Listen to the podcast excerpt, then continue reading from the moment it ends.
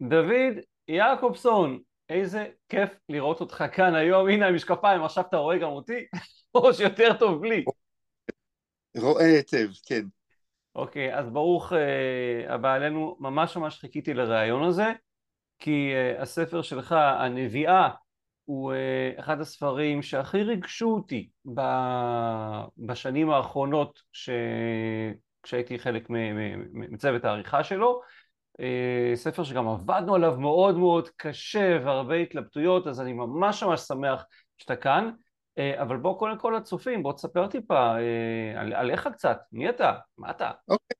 אז מי אני? אז קודם כל אני יליד באר שבע, אני בן 67, אני נשוי, אני אב לשישה וסבא לתשעה עשר.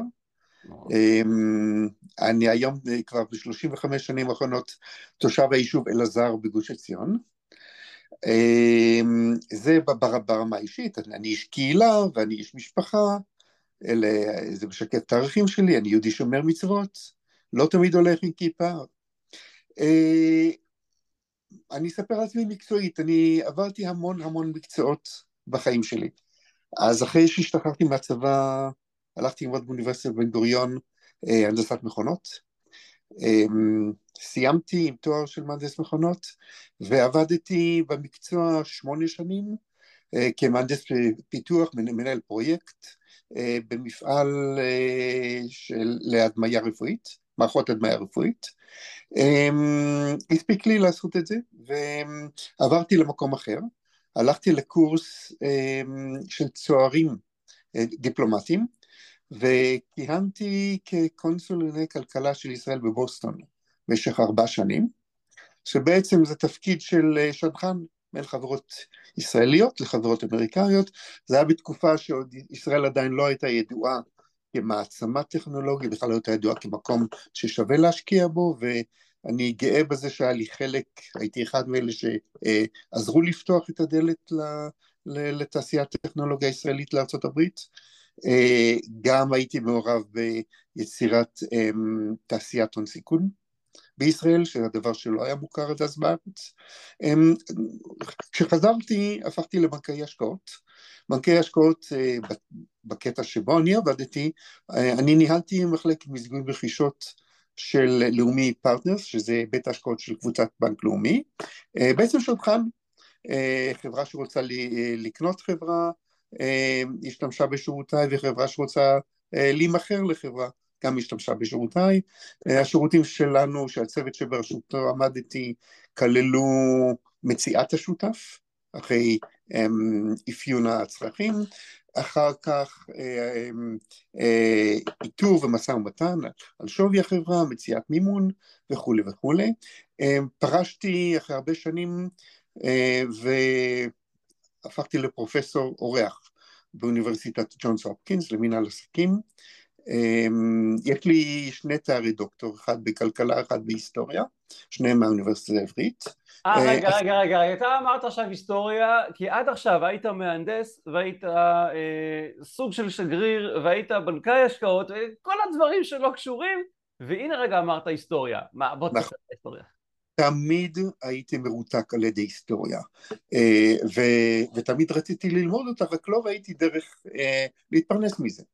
אז אחרי שעשיתי, אה, ניהלתי ויזמתי עסקה מאוד מאוד מאוד גדולה עבור בנק לאומי, אמ, ביקשתי מגלי מאור הבוסית שלי אה, לצאת ללימודים, אז היא אמרה לי, אתה יכול ללמוד אבל תישאר אצלנו, וכך עשיתי.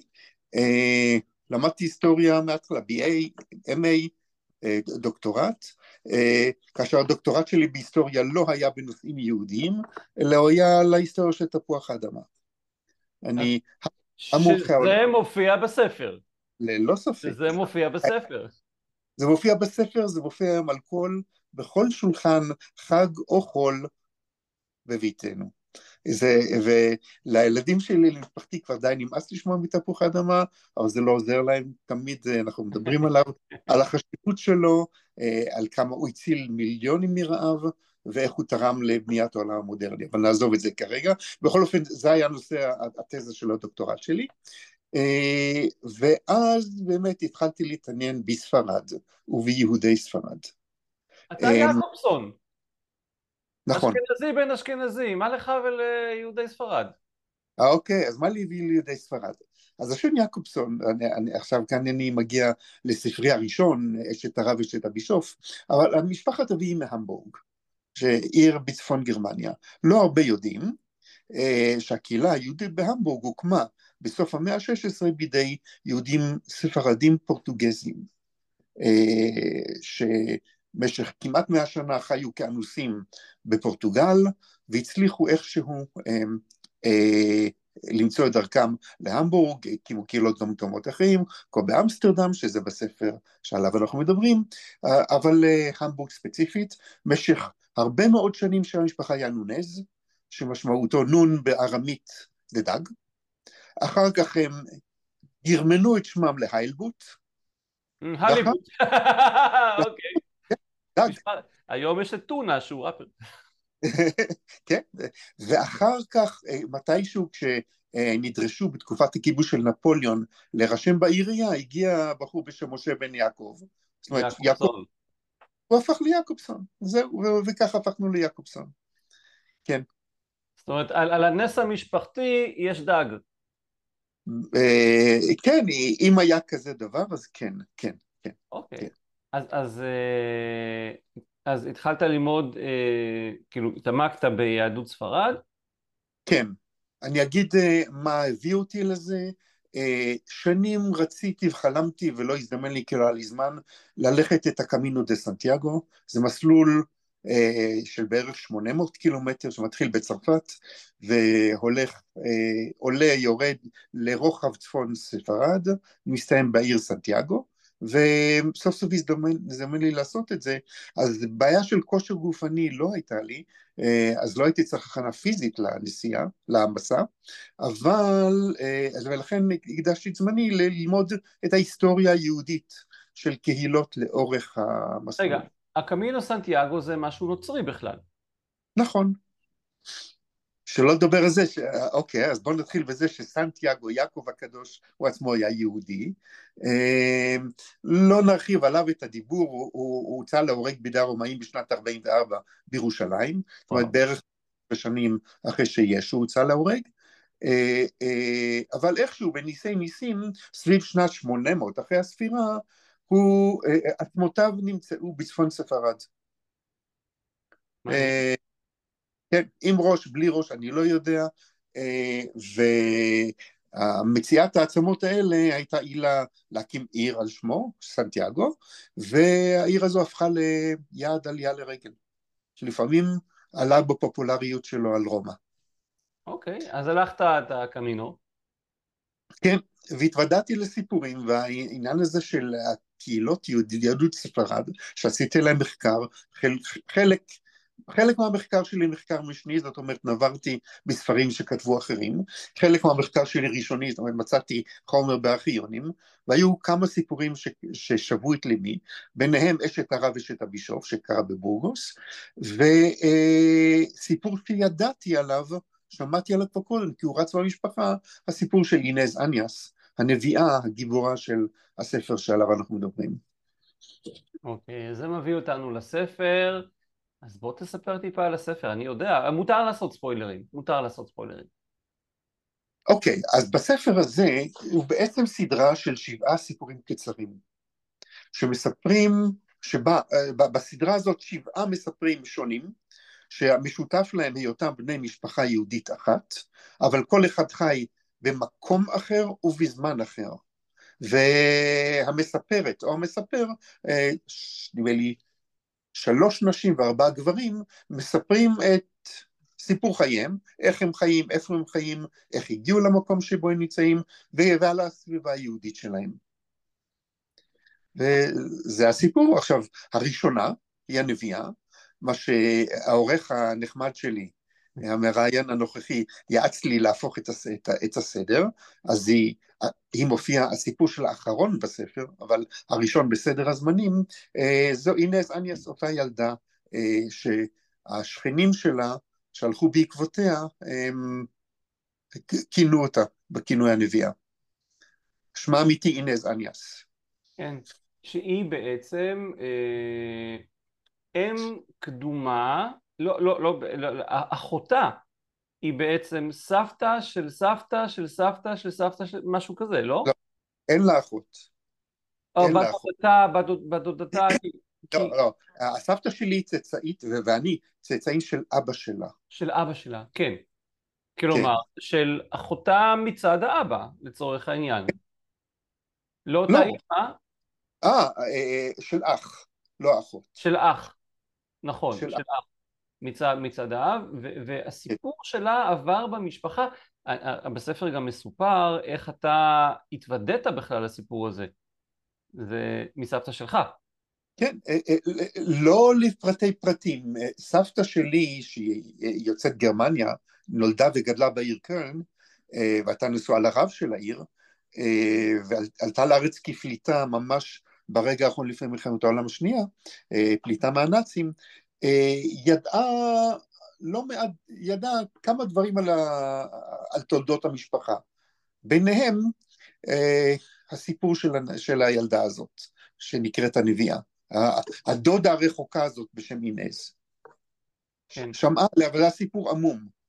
אני נאלצתי לחקור אותו בעצמי אה, בארכיונים במקומות שונים. איזה ארכיונים ביקרת בשביל אה, לחקור אותו?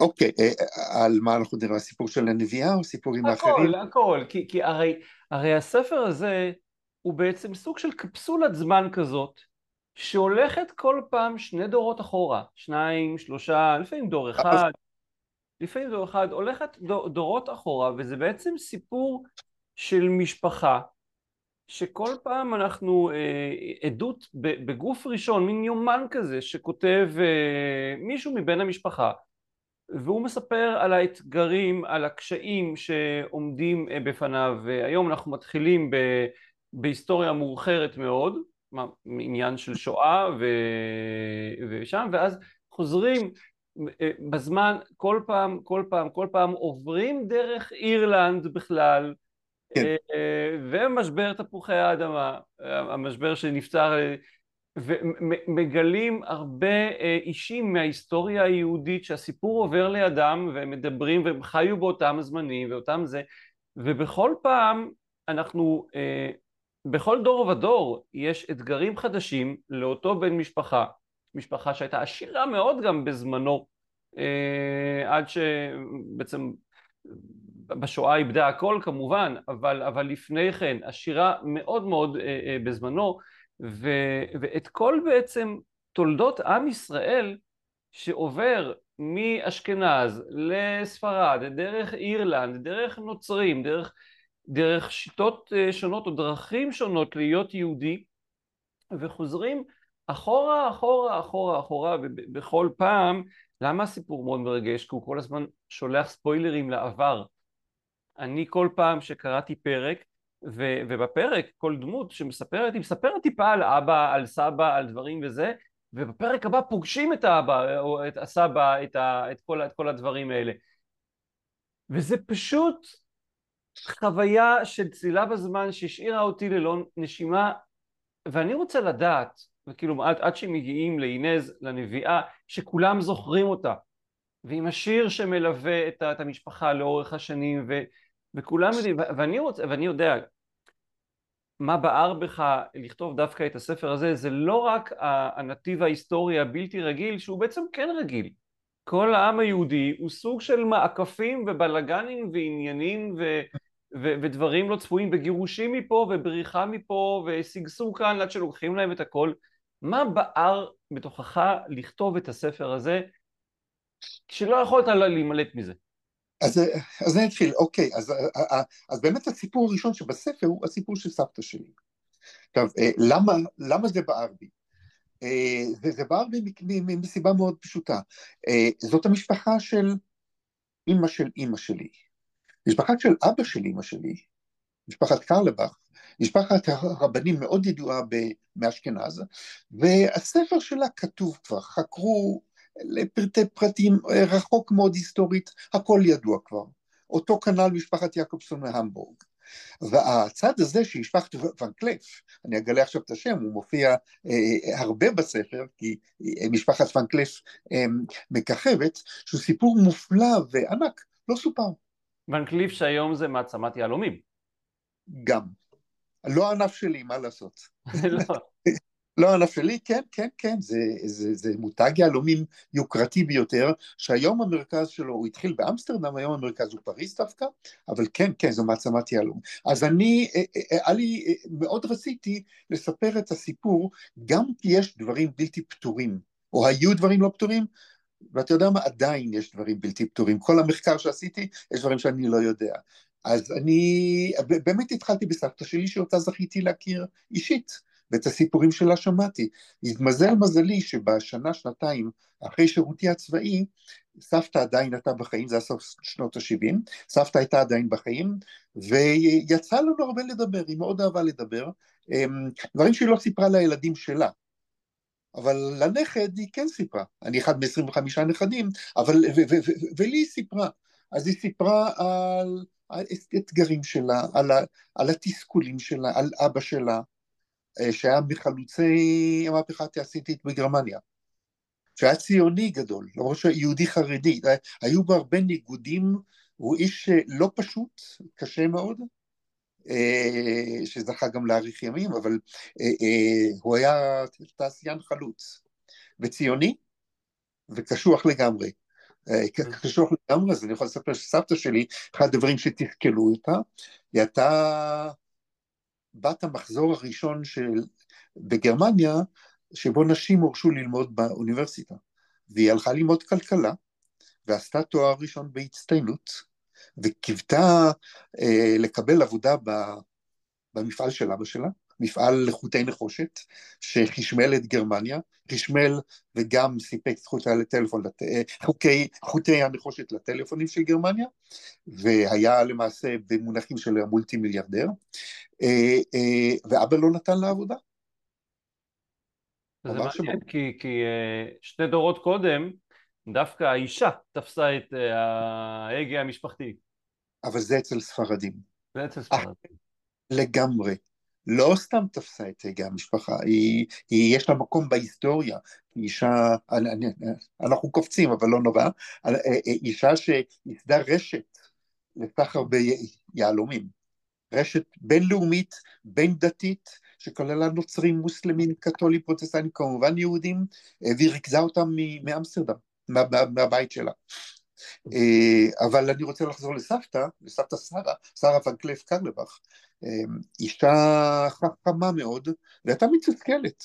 אה, היא הייתה מתוסכלת והיא שמחה, דבר ששימח אותה, שהנכדות שלה כבר לא עומדות בפני אותם מכשולים לתעסוקה של נשים. אבל אבא שלה לא הסכים להעסיק אותה, ולא רק זה, הוא דאג שאף אחד בעיר, שבה הוא היה האיש הכי עשיר, כמו שאמרנו, לא... אה, זה התסכול שלה. עוד תסכול שלא נתנו לה ללמוד תורה ממש, היא, היא למדה באופן פרטי, אבל uh, ישיבה לנשים לא הייתה קיימת. היא התנחמה בזה שבעלה היה למד בישיבה, והוסמך לרבנות, והיה דוקטור, uh, uh, והייתה מאוד גאה בזה, אבל זה קצת, זה לא ממש ניחם בתסכוליה. Um, הוא היה ציוניסט, האבא שלה. וזה אצל יהודי חרדי בתקופה ההיא חריג מאוד מאוד, הוא הלך נגד הרב של הקהילה שלו, שהוא עשה ברב השני שלי, אה, שכמו כל הרבנים היה אנטי ציוני. למה הוא היה אנטי ציוני? כי הציונות, הציונים ברובם היו חילונים, והיה כלל מאוד חשוב בהלכה אז, שלא משתפים פעולה עם מי שנקראו אז רשעי ישראל, זאת אומרת, מי, ש, מי שלא מניחים תפילין, מי שמחלל לשבת, והציונים הדתיים חידשו פה הלכה, הם אמרו, לא מעניין אותנו, הם אחינו ואחיותינו, ואנחנו נשתף איתם פעולה, בזה הלכו נגד ההלכה, נגד הרבנים, ועד היום החרדים, הייתה לו מזמן פליטת פה של פוליטיקאי חרדי, שממש, זה, זה יצא, זה נפלט לו. זה נפלט לו, כן. זה, זה נפלט. עכשיו, זה מביא אותנו, כי אני יודע שמה שבער בתוכך זה לא רק הקטע ההיסטורי, אלא גם אהבת ישראל. כן. הארצייה לצורך העניין משנת הרב קוק, שהוא זה שייחד בין, ה... בין הדברים, זה הדבר שכאילו אני, אני יודע שמתחת, לא, לא רואים את זה בספר, כי הספר הוא שורת סיפורים היסטורית, אבל אם למשל אמסטרדם, אפשר להגיד, זה הכור שבו הספרדים הפכו לאשכנזים. האשכנזים הצטרפו לספרדים, נגיד ככה. אשכנזי מהעיר קלייבה, מכאן כן. השם ונקף, מהגר, נאלץ להגר, הוא לא, הוא לא רצה. הוא התחתן, הוא התחתן לתוך המשפחה. התחתן לתוך משפחת אניאס, כן, ו, ומאותו רגע מפעל היהלומים שלהם הופך להיות מפעל ונקלף, כן. אז זה כאילו, זה נקודת הכור ההיתוך הזה ש, ש, שבו אה, אה, הספרדים, כאילו, זאת, אתה יעקובסון, כאילו, וונקליף וקרליבך, אה, וזה אשכנזי, אשכנזי, אשכנזי, ואז באמסטרדם בעצם חוזרים אחורה אל הנתיב הספרדי יותר.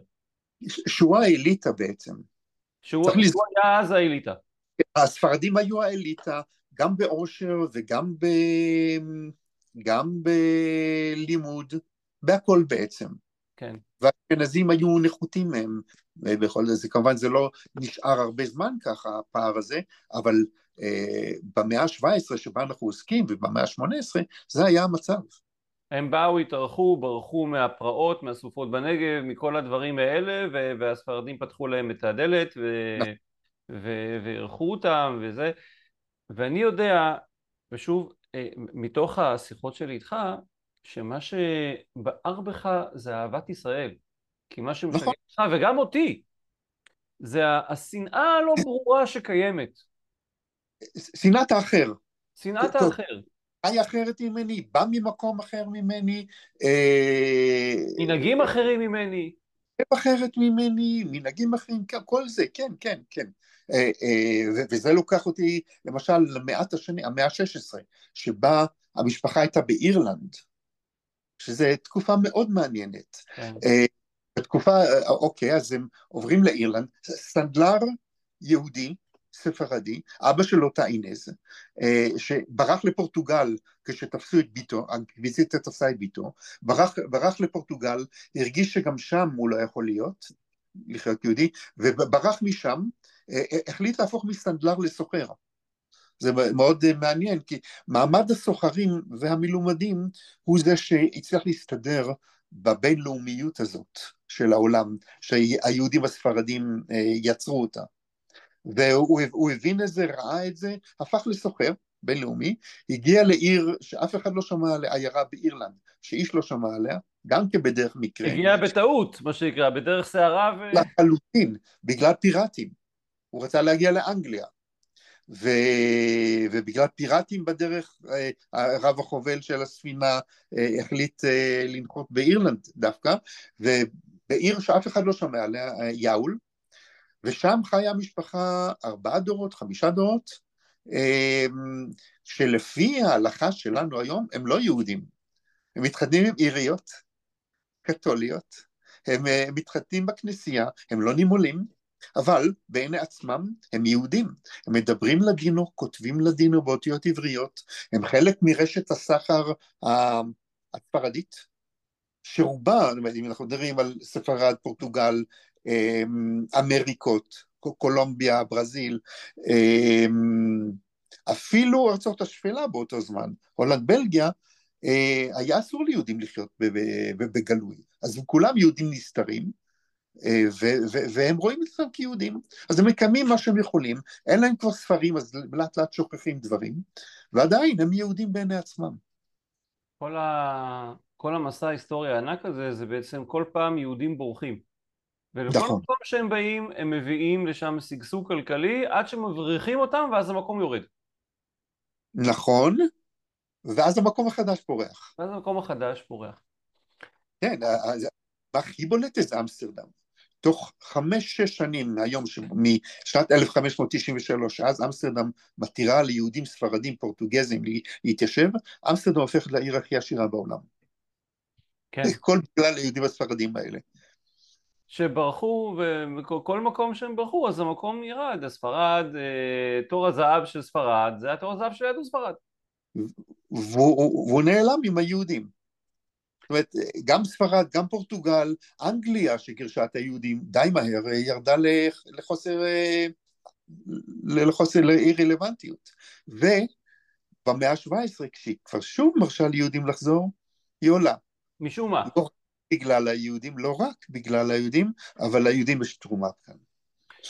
יש, uh, הספר הוא uh, מתמקד בין uh, שני מישורים, אחד המישור האישי, המשפחה, האמא עם האתגרים האישיים, עם החינוך של הבת, או מה יהיה עם העסק, או מה לעשות, איזה פקקי שם, איזה, איזה, איזה עץ הכי טוב לעשות נעליים, ו, ו, אבל הם חיים בתוך סערה שהיא הסערת ההיסטוריה הבינלאומית. Mm-hmm. כן. את המלחמה בין אנגליה לספרד, שהיא אולי נקודת המהפך בין אה, יחסי הכוחות בין אנגליה לספרד, שאנגליה עולה וספרד יורדת, אה, תקופות של רעב, תקופות של זה, חיים את ההיסטוריה האירופאית כולה, תוך כן. כדי סיפורים אישיים של אה, מה, מה... בוא תספר קצת על זה. אז זהו, אז היסטוריה שאני אוהב לספר, היסטוריה של אנשים קטנים ואירועים קטנים. כי אני חושב שהאירועים קטנים, למשל אני, הנביאה מספרת על ההגירה הדו-שנתית של עדרי הצאן והבקר. אה, אה, אה, להרים בקיץ כדי לראות שם, ובסתיו הם חוזרים, חוזרים הביתה, וזו תופעה שילדה את, את, את הקאובויז של המערב הפרוע. ומאוד חשוב לי להביא דברים כאלה, או למשל, למה אין מעקות לתעלות של אמסטרדם? למה אין מעקות לתעלות? הנה בוא תפתור, מי שקראתי, מי שקרא את אוקיי. הספר ידע, אבל בוא תפתור כבר עכשיו. מי שקרא את הספר ידע. למה אין מעקות לתעלות באמסטרדם? כי התעלות, אמסטרדם הרי אה, נבנתה מתחת לפני הים, במודע. כן, זה, זה אדמה שנכבשה מהים, שיובשה. והתפ... וכדי שלא תוצף כל הזמן, יש... היא נחצית על ידי תעלות. זאת אומרת, אמסטרדם בעצם קבוצה של איים, אה, והתעלות משמשות בראש ובראשונה לניקוז, אבל יש להן עוד תפקיד, מכיוון שהן כבר קיימות, יש להן תפקיד של תחבורה של סחורות ושל אנשים. בימים האלה, אונייה בים יכולה להשתמש במפרש ואז היא מונעת בכוח הרוח, אבל כשהיא בפנות, בפנים, בתעלות, אין לה כוח שינוע, כי אנחנו לפני המנועים, אז, אז איך נעים? נעים בעזרת סוסים, סוסים, במקומות אחרי זה שברים, אבל סוסים שנקשרים לדוברה בצד, והולכים לאורך התעלה. עכשיו, אילו היה מעקה, החבל שקושר את הסוס ל, ל, ל, לא היה הולך ישר, והפעולה הזאת לא הייתה אפשרית, ולכן מאז ועד היום אין מעקות. עכשיו היום נופלות לשם משהו כמו, נופלים חמישים אלף זוגות אופניים כל שנה. כן? אז בימים האלה המחיר של, ה, של הנוהג הזה, של אי בניית מכות, היה שאנשים נפלו, נפלו למטה, בעיקר שיכורים וילדים. זה, זה קרה. זה נמצא בספר גם. זה נמצא בספר וזה מקור של אסון שקרה למשפחה שעליה אנחנו מדברים נכון. זה, כן, השילוב בין, בין, ה, בין ההיסטוריה האישית הקטנה לבין ההיסטוריה, הדברים הגדולים הוא שילוב קסום בעיניי. אה, וגם הקטע של אהבת ישראל שמגיעה מבין, ה, מבין השורות ש, שאומרות שכולם שווים, אלה יהודים ואלה יהודים ואפשר להיות יהודי כך ואפשר להיות יהודי אחר ו, ו, ועזרה הדדית בזמן השרפה הגדולה, יש הרבה אירועים היסטוריים ש, שנמצאים שם. אה, בוא תספר את הסיפור של תפוח אדמה עכשיו. אוקיי, אז אני אספר סיפור, של תפוח אדמה. אוקיי, אז הוא, קודם כל הוא יליד אמריקה הדרומית. כן, אמ, הספרדים גילו אותו בערי האנדים, אבל לא רק בערי האנדים, גם במישורים של, של קולומביה הוא, הוא נמצא. אה, יש לו תכונה מאוד מעניינת. ליחידת אה, קרקע, בשיטות הגידול ההיסטוריות של פעם, הוא נותן פי ארבע וחצי קלוריות מאשר אמ, מאשר כל הדגנים.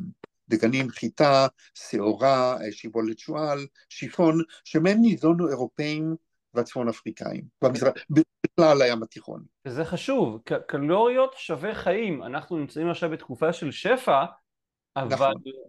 בתקופה ההיא שתי משפחות לתפוח אדמה לשבועיים.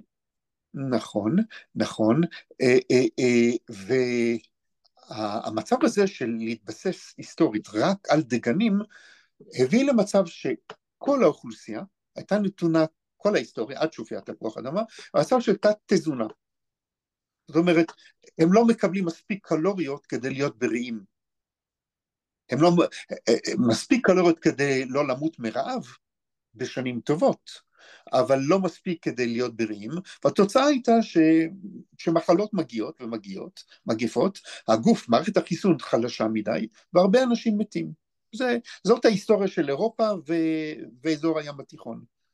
למשל, באסיה זה לא קרה, כי אסיה ניזונה מאורז, אורז נותן המון קלוריות ליחידת קרקע. הוא גם יכול להישמר להרבה זמן. אורז יבש יכול להישמר. גם תפוחי אדמה נשמרים להרבה זמן, גם חיטה. זאת אומרת, זאת לא הבעיה של החיטה.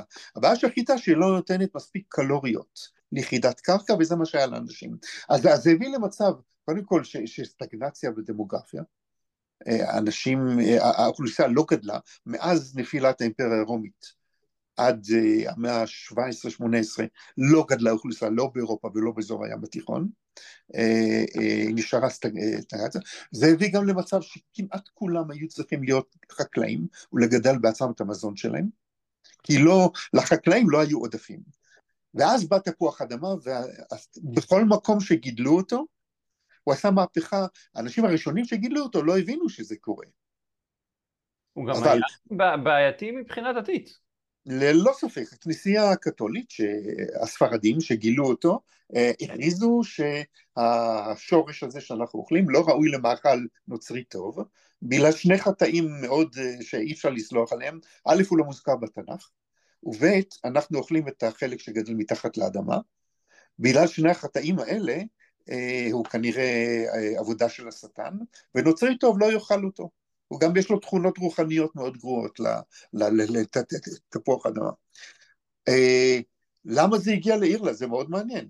המשפחה היהודית-ספרדית שלנו, שהגיעה, משפחת אניאס, שהגיעה, ענף ממנה הגיע ליאו לאירלנד, ענף אחר התנחל במה שהיום קולומביה, זה אז היה נקרא גרנדה החדשה, ומשם שלחו, שלחו לאחים, לבני דודים, טבק, שהפך אותם לעשירים, ותפוחי אדמה בסוף המאה ה-16, והם שותלים אותם. עכשיו, אה, הפלא ופלא, בגלל שזה אה, קרה בזמן שהיו אה, מלחמות, מרידות של האירים נגד האנגלים, גם המורדים וגם הכובשים האנגלים, כל אחד כשהיא נלחם, שרפו את השדות. בגלל ששרפו את השדות, כל יבול החיטה והשעורה ושיבולת השועל נשרף, מה נשאר? תפוח אדמה. שהוא מתחת לאדמה. כן, והוא נשתל רק על ידי המשפחה היהודית שלנו. היו לה שדות ענקים, התוצאה היא שבעיירה שלהם איש לא מת מרעב. לעומת 60 אלף שמתו ברעב בכל המחוז, בכל יתר המחוז, בעיר הזאת לא נרשם רעב, זה, זה, זו עובדה מתועדת. בגלל תפוח בעצם המשפחה שלך הצילה את אירלנד מרעב בזכות תפוח אה, האדמה. הצילה עיירה אחת באירלנד. כן, אבל אחרי זה כולם חיכו את העניין והבינו ש... כן, כן, ואחר כך גידול תפוח אדמה התפשט משם לאנגליה, ומשם ליתר אירופה, ובכל מקום שגידלו אותו, אה, פתאום מלאך המוות מפסיק לעבוד, והאוכלוסייה צומחת במהירות רבה. לא, זה עד שבאירלנד היה את המשבר הגדול של תפוחי האדמה, שיש כמה שנים לא גדל שם שום דבר בגלל הווירוס הזה, ו... פטריה שהרגה את יבול תפוחי אדמה, כן. כן, הפטריה. אוקיי. מי הכי היית רוצה שיקראו את הספר הזה? מי אני רוצה שיקראו את הספר? כל מי שהיסטוריה יהודית מעניינת אותו. אה, אני רוצה לגרום לאנשים אינספיריישן, זאת אומרת השראה, שלכל משפחה יהודית יש סיפור. אז קודם כל מי שמעניין היסטוריה, היסטוריה יהודית, היסטוריה של אנשים קטנים, מי שמוכן קצת להיות סובלני ולהבין שלא כולנו שטנץ אחד ולא כולנו אותו דבר, אבל שזה טוב שככה, וזה בסדר שככה, וצריך לאפשר את זה. אמ, אני, אני מנסה ל, ל, ל, ל, לעורר את, ה, את הסובלנות פה, אמ, את אי פסילת האחר, קבלת כן. האחר. אבל זה, לק... לא, זה לא מטיף, הספר לא מטיף, הוא לא... לא הוא, הוא פשוט מתאר מציאות יהודית על פני שבעה, שמונה דורות, משהו כזה? חמש מאות שנה. חמש מאות שנים. מי, מי בעצם, נקרא לזה, גירוש גרמניה, השואה, ועד לגירוש ספרד. אמת. אמת, נכון, נכון. אה, סיפור על, על רדיפה ועל שגשוג ועל אנשים קטנים שנאבקים, אבל זה לא רק נאבקים, גם נאבקים וגם משגשגים. כן, אני רוצה להוסיף, זה, זה נגמר בגאולה בירושלים. זאת אומרת, כן, ברחו מגרמניה ונחתו פה בירושלים, שאנחנו מקווים שמפה אנחנו אה, לא יוצאים, אני מקווה מאוד, לא בטוח בזה, אבל היא גדולה. מתוך לא לשמה באים לשמה, או להפך, מתוך לשמה באים שלא לשמה. זה מה שתחושה שמגיעה היום. מקווה שזו התחנה הסופית שלנו. זה ספר מרתק, הוא בעיניי אה, שילוב בין מסמך היסטורי, ואני מאוד אוהב היסטוריה, לבין, אה, לבין סיפורים אישיים, אה, שמן הסתם מסתמכים על, על עובדות היסטוריות, כמובן שהמצאת את כל השיחות ואת כל הדברים. ו... מאכלים, לבוש, כן, כן, כן, אבל, אבל שוב, הכל מתאים לתקופה ולמקום. דורמה כן. דורמה. מה? דורמה דורמה. דורמה דורמה, כן. אה, אה, אה, כן, כן. הסירות תאוצות, הדמויות, הדמויות הראשיות, כולן אמיתיות. כולל עד הדירקטורים של הבנק. כן. גם הם אנשים אמיתיים. זאת אומרת, זה מעבר לדמויות הראשיות. זה מרגיש מאוד אותנטי. איך היה תהליך הכתיבה והעריכה, הוא היה תהליך ארוך, כאילו ארוך, קשוח קצת, איך היה מבחינתך? אז ככה, אז קודם כל, עוד לפני הכתיבה אה, היה מחקר, מחקר מאוד ארוך, אה, ש, שכלל לחרוש אה, ספרים שאחרים כתבו, וכלל סיורים. למזלי הרב, בכל הארכיונים שביקרתי בהם, אנשים פתחו את, ה, את הלב ואת ה... ונתנו לי סיוע מלא. וזה בעיקר, זה בדרך כלל אפשר להגיד על ארכיבאים. די משעמם להם, והם מאוד שמחים שמישהו מתעניין. שבא מישהו לדבר. כן, בא מישהו לדבר איתם, ומתעניין אותו דברים. כולם פתחו לפניי את ה... ובשמחה רבה. וזה נכון באירלנד, וזה נכון בפורטוגל, וזה נכון באמסטרדם, וזה נכון ב-AEG, אה, קונצרן האלקטרוניקה הגרמני, אה, זה, זה, זה נכון באמדן, זה נכון בקלווה, זה, זה, זה נכון בכל מקום. אני, אני, בסוף הספר אני נותן רשימה, אה, רשימת תודה. לכל אלה, נשים ואנשים שעזרו לי בדרך. אז תהליך המחקר, תהליך הכתיבה, קודם כל כתבתי. עד כמה שיכולת הסיפור שלי עומדת לי. די ברור היה לי שזה, מכיוון שלא ניחנתי ביכול, בכישרון הסיפור עד כדי כך, והיה לי ברור שצריך ליטוש, ליטוש של, ה, של כתב היד, אז פניתי אליכם ומאוד שמחתי שהסכמתם לקבל עליכם את זה. אמ, עבדתי די בצמוד עם ענת. ענת קרטס, צריך לתת לה קרדיט גדול. כן, בוודאי, אה, עבדנו הרבה זמן, התווכחנו המון המון, ואני חושב שכך צריך להיות. כן? אני, אני עמדתי על האותנטיות של הסיפור, ואני חושב שככה הייתי צריך, והיא עמדה על, על זה שסגנון, פה להפוך את הסדר, פה פה כל להקדים את המאוחר ולאחר את המוקדם וכולי וללטש את המשפט שצריך להיות כתוב ככה או אחרת ושזו עבודת העריכה הספרותית. אה, ומאוד מודה לך לירון אה, אה, על הרבה עצות שנתת, בראש ובראשונה הפיכת הסדר הכרונולוגי שהפכה את הסיפור ליותר מעניין, זאת אומרת במקום הכתב היד המקורי שהתחיל התחיל בהתחלה, בנביאה, הפכנו את זה, והתחלנו בסבתא שלי. כן. אה, כן, זה... בבריחה, בשואה, בבריחה החפוזה, רגע לפני, ממש, אה, מיד אחרי אה, ליל הבדולח. מיד אחרי ליל הבדולח, סבתא החליטה שהיא צריכה לעזוב.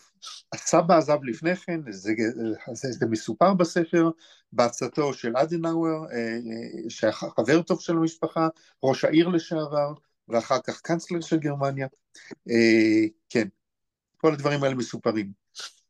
האתגר הגדול בעיניי היה לקחת את, ה, את ההיסטוריה שאתה שמרת עליה מכל משמר, להזריק לתוכה דרמה. הדרמה של הדמויות, שיהיה, כל סיפור יעמוד בפני עצמו כסיפור ולא רק כמסמך היסטורי. ולא חסרה. מה זה לא חסר? אה, אה, החל מהסיפור של הנביאה על הבקר שרומס את החבר שלה והשריפה באירלנד, הבריחה מאירלנד והשריפה אה, ויש לנו את השיטפונות באמסטרדם וסיפור אהבה עם ברוך שפינוזה. או, סיפור האהבה הכואב והקשה. כן, מאוד מאוד קשה. הסיפור המפורט למה החרימו אותו, מה קרה, שהכל עניין של כסף בסופו של דבר. אה, אה, יש כאן, יש כאן את הדרמה של הרמח"ל, שחיבר את מסילת ישרים, שאני מאוד אוהב ומאוד נוגע ליבי, ומאוד גאה בזה שאחד מאבות אבותיי אמ, אה, שיחק שם תפקיד מאוד מאוד מרכזי. רמח"ל עבד אצל, במפעל. הוא עבד במפעל של ון קלף, ובמחצית השנייה של כל יום ישב ולמד עם יצחק ון קלף, ואחר כך, כשסיים את עבודת הכתיבה, שהיא, הספר הוא תוצר של כמה שנות לימוד משותף, אמ, יצחק ון קלף מימן את הדפסת הספר.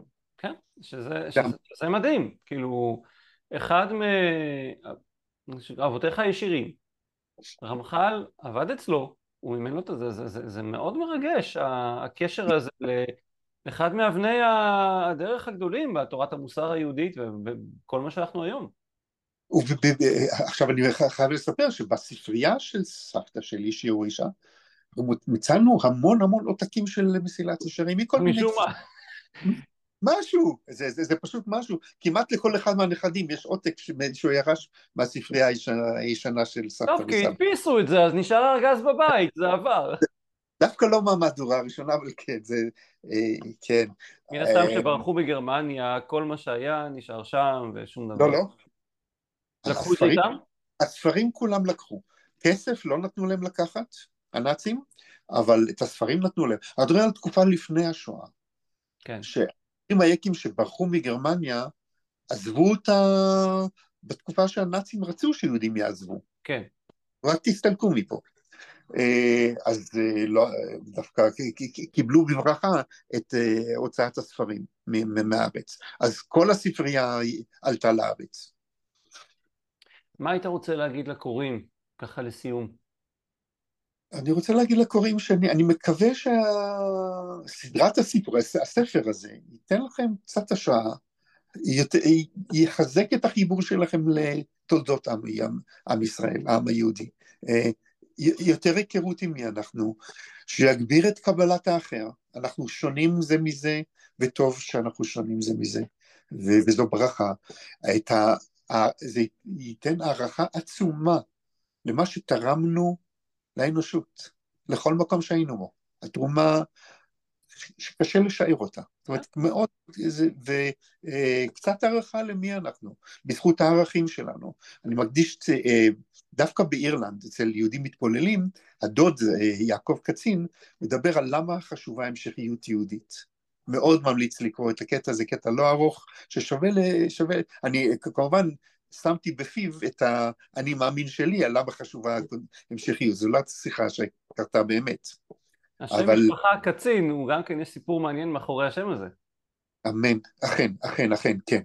אז זהו, משפחת קצין שהיא מסלמנקה בספרד במקור, התפזרה להמון המון כיוונים. חלק הגיע למרוקו, חלק הגיע לחלב, וחלק הגיע לאירלנד. מדהים. אנחנו נתקלים באותו, באותו פלג שהגיע לאירלנד, שחלק ממנו אחר כך עבר לאיטליה, אה, חזר שם ליהדות, אבל רובו התבולל באירלנד. למשל שם קשמן, שהוא מאוד נפוץ, בשם הוא, הוא נגזרת של קצין. כן. אז כן. אוקיי. איפה אפשר להשיג את הספר? כמובן בחנות הדיגיטלית עברית, אבל... אה, בית האורחים. כן, גם אצלנו. אמזון הוא נמצא, גם אצלי. אוקיי. אה, כן. אני מאוד ממליץ זה ספר בעיניי שהוא חובת קריאה לכל uh, מי שמתעניין טיפה בהיסטוריה של המשפחה שלו, בהיסטוריה של העם שלו, שלנו. הוא, הוא מספר את ההיסטוריה, אני לי תמיד ביקורת על שיעורי היסטוריה בבית ספר, שהדרך הטובה ביותר ללמד זה לספר סיפור, ושיעורי היסטוריה בבית ספר לא מספרים סיפור, הם נותנים רשימת מלאי של עובדות. תדעו את זה ואת זה ואת זה, וזה ספר היסטוריה, רומן היסטורי, במלוא מובן המילה, ששרשראות ושרשרת הדורות, טבעות בחוליות בשרשרת הדורות היהודית. 500 השנים, אה, שעולה 500 שנים אחורה, וכל הסיפורים מרתקים. אני מאוד ממליץ על הקריאה שלו, ויאללה, אמ, תקראו, שווה לגמרי, שווה לגמרי. תודה, תודה ליאון. תודה רבה על המחמאות. ותודה לך דוד שהייתה לנו, נתת לנו את הזכות אה, לעסוק בספר הזה, אני מאוד גאה בו, ואנחנו אולי ניפגש בספר הבא, נראה. תודה, תודה, תודה. או באל קמינו שם, שאתה מדריך את האנשים אה, למסעות. גם זה. טוב. יום טוב, איזה כיף. גם. תודה רבה לירון. להתראות. להתראות.